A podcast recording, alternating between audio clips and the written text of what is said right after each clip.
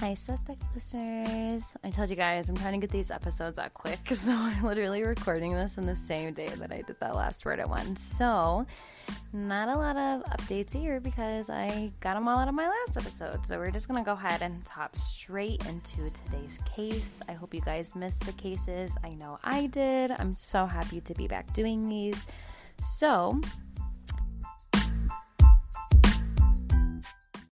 The one I have for you today is pretty wild. I don't know if you guys have heard of Nathaniel Bar Jonah, but that's who we're going to be talking about it today. So, hopping right into it. So, David Paul Brown was born February 15th, 1957, in Worcester, Massachusetts. In late 1964, a then seven year old Brown lured a five year old neighbor into his basement, telling her that he had received an Ouija board for his birthday and that he could predict the future. Once in his basement, Brown attempted to strangle the girl, but her screams attracted the attention of his mother, who came to her rescue. In January 1970, at the age of 12, Brown managed to lure another neighbor, a six year old boy, to a nearby hill, claiming that he wanted to go sledding with him. Once they arrived, however, Brown sexually assaulted the boy. A few years later, Brown attempted to lure two boys riding their bicycles down the street to a nearby cemetery where he intended to murder them, but one of the boys grew suspicious and persuaded his friend not to go. Ooh, coming in hot at seven years old, Brown. Jesus freaking Christ. okay, so then in late March, in late March 1975, a then 18 year old Brown impersonating a police officer abducted 8 year old Richard, o- Richard O'Connor while he was on his way to school, then proceeded to sexually assault and strangle him. A neighbor looking out of her window observed the abduction and notified authorities who began searching for the boy. Hey, it's Kaley Cuoco for Priceline. Ready to go to your happy place for a happy price? Well, why didn't you say so? Just download the Priceline app right now and save up to 60% on hotels. So, whether it's Cousin Kevin's Kazoo concert in Kansas City, go Kevin, or Becky's Bachelorette Bash in Bermuda, you never have to miss a trip ever again. So, download the Priceline app today. Your savings are waiting. Go to your happy place for a happy price. Go to your happy price, Priceline. A patrol car later observed a vehicle matching that used in the abduction parked far away from others in a parking lot, and after calling for backup, ordered Brown out of the car. O'Connor was found in the car bloodied and having defecated and urinated on himself from the sexual assault, and he was near the point of death. Oh, this poor baby, fucking eight years old. A few days before his high school graduation, Brown drove to nearby Hartford, Connecticut, and again, impersonating a police officer, abducted a nine year old girl. However, after the child began vomiting and having a seizure from the assault, he drove up to a sidewalk and threw the girl out of the car. Oh, fucking inhumane. A nearby witness saw the incident and got Brown's license plate, leading to his arrest. This assault never got back to Brown's probation officer, and he was released from parole in May 1976 for his earlier abduction and sexual assault of O'Connor. When Brown's probation period was over, he received a letter thanking him for his cooperation. Fucking sick. Mm, I know this is the 70s, but still, I still feel like this is the kind of shit that our justice system does now with people that do shit like this. They're kind of like, oh, here you go, a little slap on the wrist. Good job for cooperating. Fuck you guys. Literally, fuck you guys. An eight year old and a nine year old. Thanks for your cooperation. Fuck you. Fuck that. On September 24th, 1977, Brown, claiming to be an undercover FBI agent, convinced two boys coming out of the White City Cinemas in Shrewsbury, Massachusetts, to enter his vehicle. He then transported the boys to a secluded area where he handcuffed them and tortured them. After jumping repeatedly on the chest of one of the boys, the 375 pound Brown believed he had killed him and then drove off with the other one still alive in his trunk. However, the first boy regained consciousness and managed to find help, leading shortly after to Brown's arrest. The other boy was found still alive in the trunk. For this crime, Brown was convicted of attempted murder and received the maximum of 18 to 20 years in prison. Brown was later transferred to the Bridgewater State Hospital. On March 22, 1984, Brown changed his name to Nathaniel Benjamin Levi Bar Jonah. He gave several reasons for changing his name. He told friends and relatives that he wanted to know what it was like to be discriminated against and persecuted as a Jew. During a later interview with Dr. Michael Stone for the television show Most Evil, he claimed that he was Jewish and he wanted his name to reflect that. In fact, Brown's ethnic ancestry was Scandinavian, and his parents were both active in the Assemblies of God, a Pentecostal movement, and he did not pursue any further connection to Judaism other than the name change. so he just like, okay, I want you guys to think of me as Jewish now. Here we go. I am now Jewish. Fuck off. it's always some kind of religious thing. Like, oh, get out of here with that, please. Later in the same year, Superior Court Judge Walter E. Steele ruled that Massachusetts had failed to prove that Bar Jonah was dangerous, and he was released before moving to Great Falls, Montana. During this time, Bar Jonah confided in his psychiatrist that he fantasized about abducting, murdering, and cannibalizing children. On August 9th, 1991, just a month after being released from Bridgewater Hospital, Bar Jonah observed a seven year old boy sitting alone in a car outside of a post office in Oxford, Massachusetts. Bar Jonah, who weighed 275 pounds at the time, entered the vehicle and sat on the boy's chest. Some witnesses, along with the boy's mother, observed the event and ran to the boy's rescue, causing Bar Jonah to flee. An officer recognized Bar Jonah's description from over 15 years earlier and he was arrested for the attack. At first, Bar Jonah claimed that he had entered the car to get out of the rain, but later admitted that he intended to kill the boy. For the attack, Bar Jonah was sentenced to probation in Montana. I'm sorry, but this is now like a couple instances and he's just getting probation slap on the wrist probation slap on the wrist and going to the hospital. He's more than sick at this point. He has intent. He got in this car to get out of the rain. Oh my fucking god. What a oh. That police officer probably wanted to fuck him up right there. Like oh that's so sick. Literally. Mm. That's so fucking gross.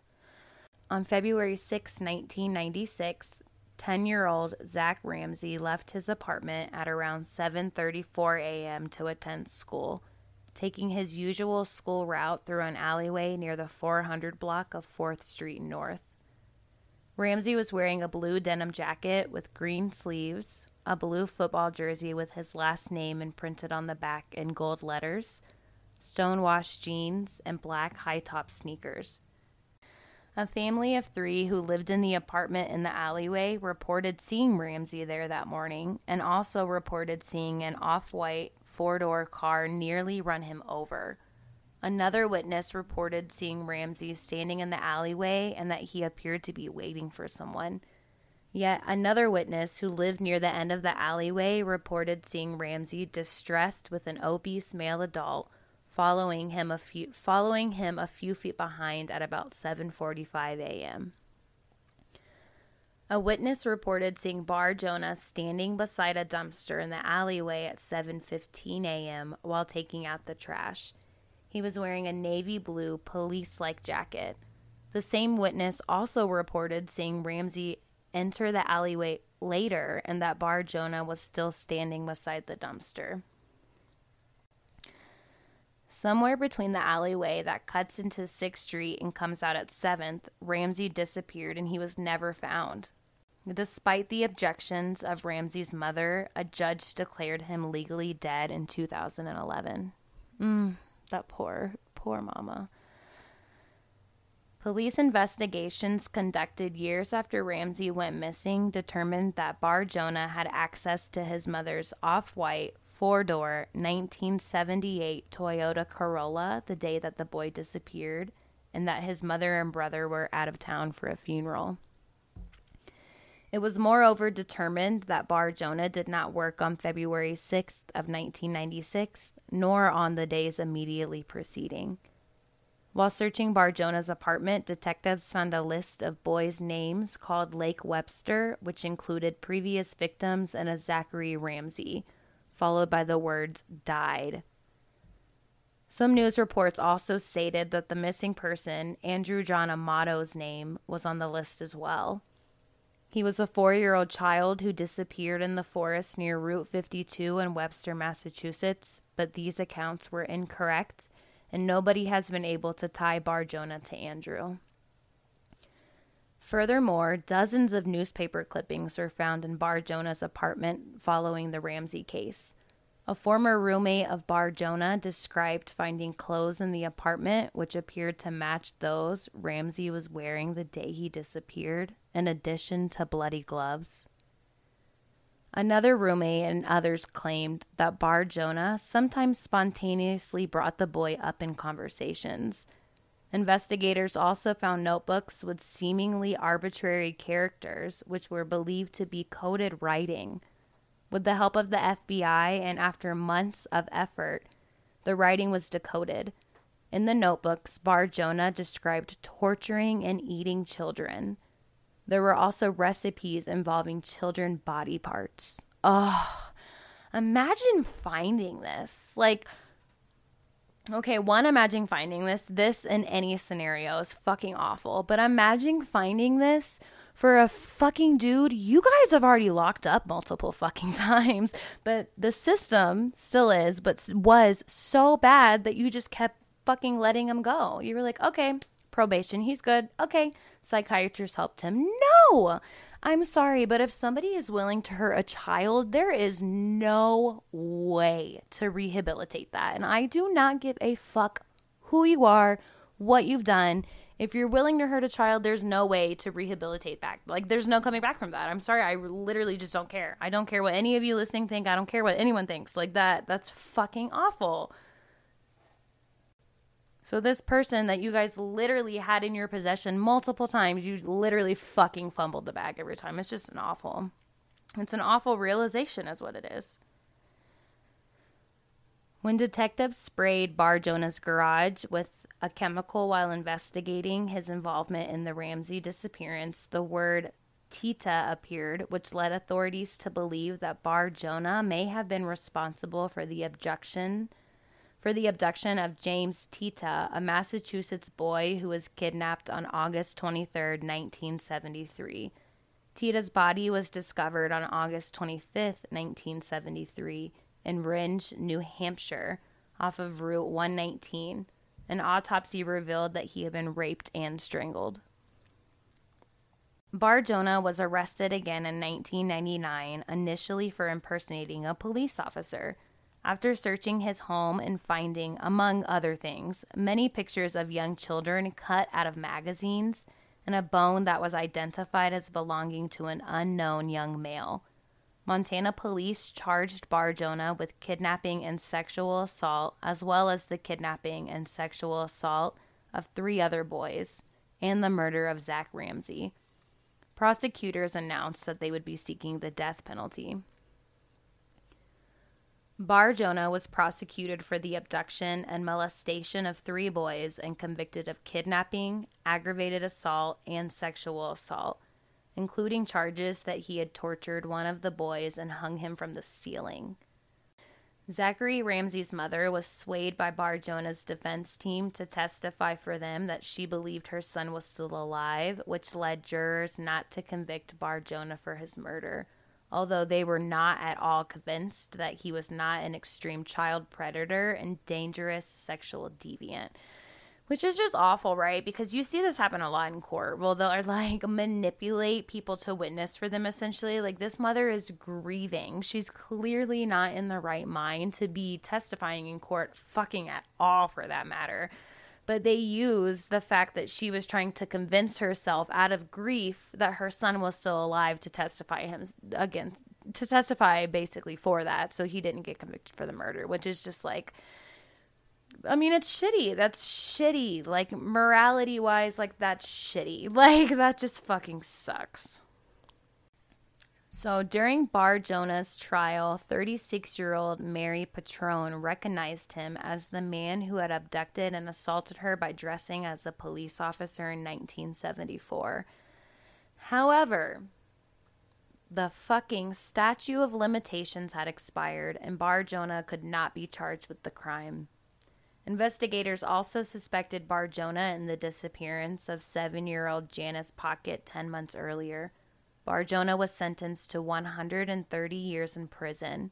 He maintained his innocence up until death. I don't know why my voice sounded like that. I wasn't trying to say up until death.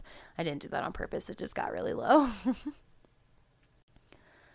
Montana authorities were unaware of Bar Jonah's criminal record in Massachusetts, a fact that was cited by activists campaigning to force former sex offenders to register.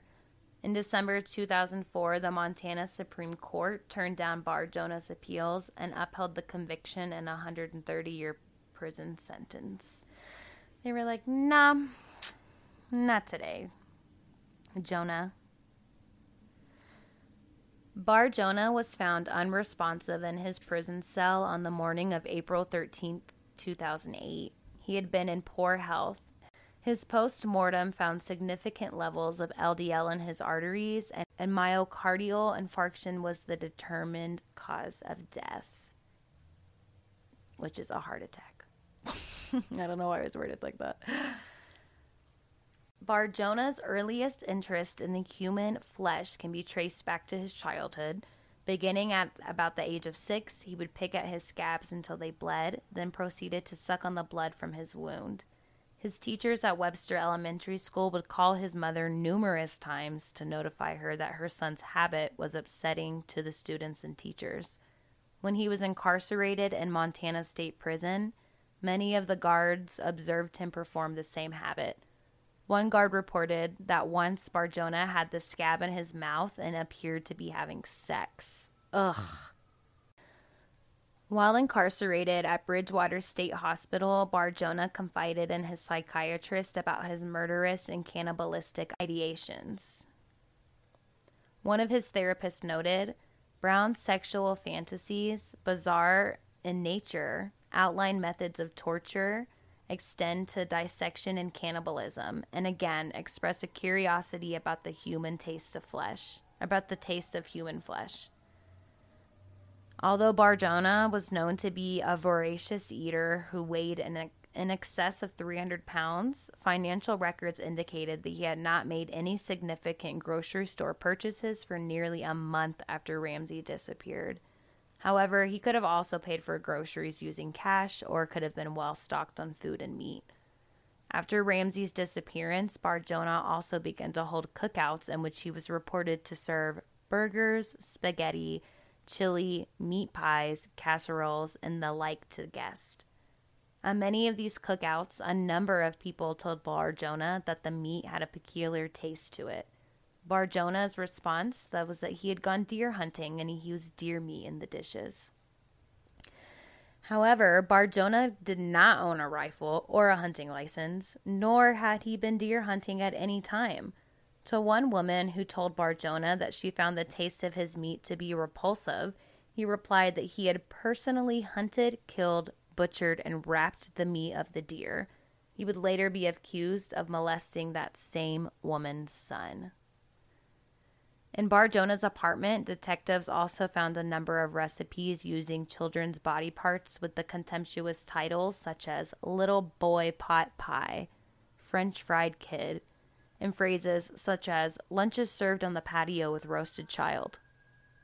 Oh, please pause, guys, for the sirens. Please pause. In the Dakota journals, Bar Jonah also referenced serving these recipes to neighbors. Also, hair was found inside a meat grinder in his apartment. When the hair was tested for DNA, it was found to belong to an African American male, but it did not belong to Ramsay. The DNA of the hair was also different from the child bone fragments found in Bar Jonah's garage, which also did not belong to Ramsay. So, other possible victims on the morning of October 13th, 1997, 14 year old Amanda Gallion left her home on her bicycle en route to school at approximately 7:15 a.m., disappearing along the way. Gallion was often mistaken for a boy in her Gillette, Wyoming neighborhood. Bar Jonah arrived in Gillette on the night of October 12, 1997, where he stayed at a small motel on the outskirts of town and was back in his Montana residence by the following night. Gallion's bicycle was subsequently discovered along the side of the road off I 90. Gallion's social security number has not been used since her disappearance. Bar Jonah is also believed to have committed murders in Montana because of the findings made in his residence. He was also investigated for possible crimes in Alberta in Saskatchewan. I probably did not say that right. Saskatchewan, Canada, where he lived at times during the 1990s, but the police found no links between him and any unsolved crimes. And that, suspect listeners, friends, is the story of Nathaniel Bar Jonah, a fucking crazy cannibalistic serial killer that was attacking children. Like, oh, that's so awful. I really think that, like, and don't get me wrong, you guys have heard me say it on the podcast before. Like, I don't like the death penalty. I don't like any of that. Like, I'm not for that. Like, I definitely think there is a way for people to be rehabilitated um, or you know if they just get the assistance that they need some way mentally like those are conversations that could be had depending on the scenario. But when you do things to kids like i just think there's absolutely no way like you don't come back from that. Like there's nothing to come back from. Like oh that's terrible. Those poor children. Those poor families. Mm. 130 years in prison sentence and then had a heart attack. Mm. he was 51 51 when he died. That's crazy. It says occupation, short order cook. fuck. Fuck. Sick. That's sickening. But yeah, if you guys want to look up some more information, again, his name is Nathaniel Bar Jonah, originally born as David Paul Brown. I'll post my links and references that I use so you guys can check them out, of course, in the show notes. You know how that works, but yeah, that's fucking insane. That is insane. I hope you guys liked this episode. Like I said, I recorded this the same day as the Reddit one. Oh my gosh, I forgot to tell you guys. I ordered a bunch of new fall clothes and I'm so excited about it. I'm so excited. I have like some new sweaters coming. I have like this cute little sweater dress that I feel like I could pull off really well. Um, just some different vibes coming for winter. You guys know how it is in Colorado. We got eight months of winter, and I feel like just since I've been here, I haven't really like spent. I've bought like a sweater or a jacket here and there, but like most of the stuff I just order is like all sweaters and like winter stuff. So I'll have to show you guys some of the fits over on Instagram. Forgot to tell you guys that in the last episode, but I was so excited about it last night when I did it, and then I completely forgot to mention it. But yeah, I got like I want to say like 10 sweaters, some shoes, some pants, maybe a jacket or two, but mostly like some sweaters. And plus, like I told you guys, I've been going into office to like help train. And I feel like, I mean, I don't know, I wear crop tops and holy jeans all the time. You know what I mean? I can't wear that into a corporate office. So I need like some jeans that don't have holes in them. Oh, imagine that. I'm growing up. And then like I mean, it's pretty casual, but I need obviously pants that don't have holes in them, and then I need like some nice, like, not crop top shirts that I'm not gonna be freezing in. Oh my gosh, I was so cold last week going into office. I had like leggings and like a long sleeve T-shirt on, and then like whatever jacket I threw on in the morning. I was like, okay. After going into office last week, I was like, okay, I think I just need to bite the bullet here and fucking order some winter clothes, because if not, it's about to be a long winter. It's October. We're just getting started. We have until what? Colorado snow. I think it snowed in May this year. Maybe not. Maybe that was last year. But one of these years I was here, it snowed in May. But we'll see. But I'll definitely show you guys the fits when I get them in. I'm hoping they come in this week. I did the express thing. Well, it was like free to do that because I like ordered a bunch of shit. So they were like free express shipping. And I was like, fucking perfect. Hopefully they'll be here this week. But yeah, Anyways, thanks for listening. I hope you guys enjoyed that story. This was kind of just a quick and to the point episode since I did the Reddit episode already today. But again, love you guys. Hope that you are having a nice day wherever you are in the world listening and sending everybody good energy. All right, until next time, check you guys on the Reddit episode. Send me, oh, wait, I almost forgot. Send me any crazy stories you have, any crazy threads you've seen, any crazy Reddit threads, anything fucking wild that you think I should read on here. Send over to the podcast Instagram at Suspect Podcasts, or you can follow me on my personal Instagram, which is at Katie K A T I E underscore Kennedy K E N N E D D Y. I love to chat, so reach out to me on there and until next time, I love you guys. Make sure you wear your coat so you don't get a sinus infection. Bye.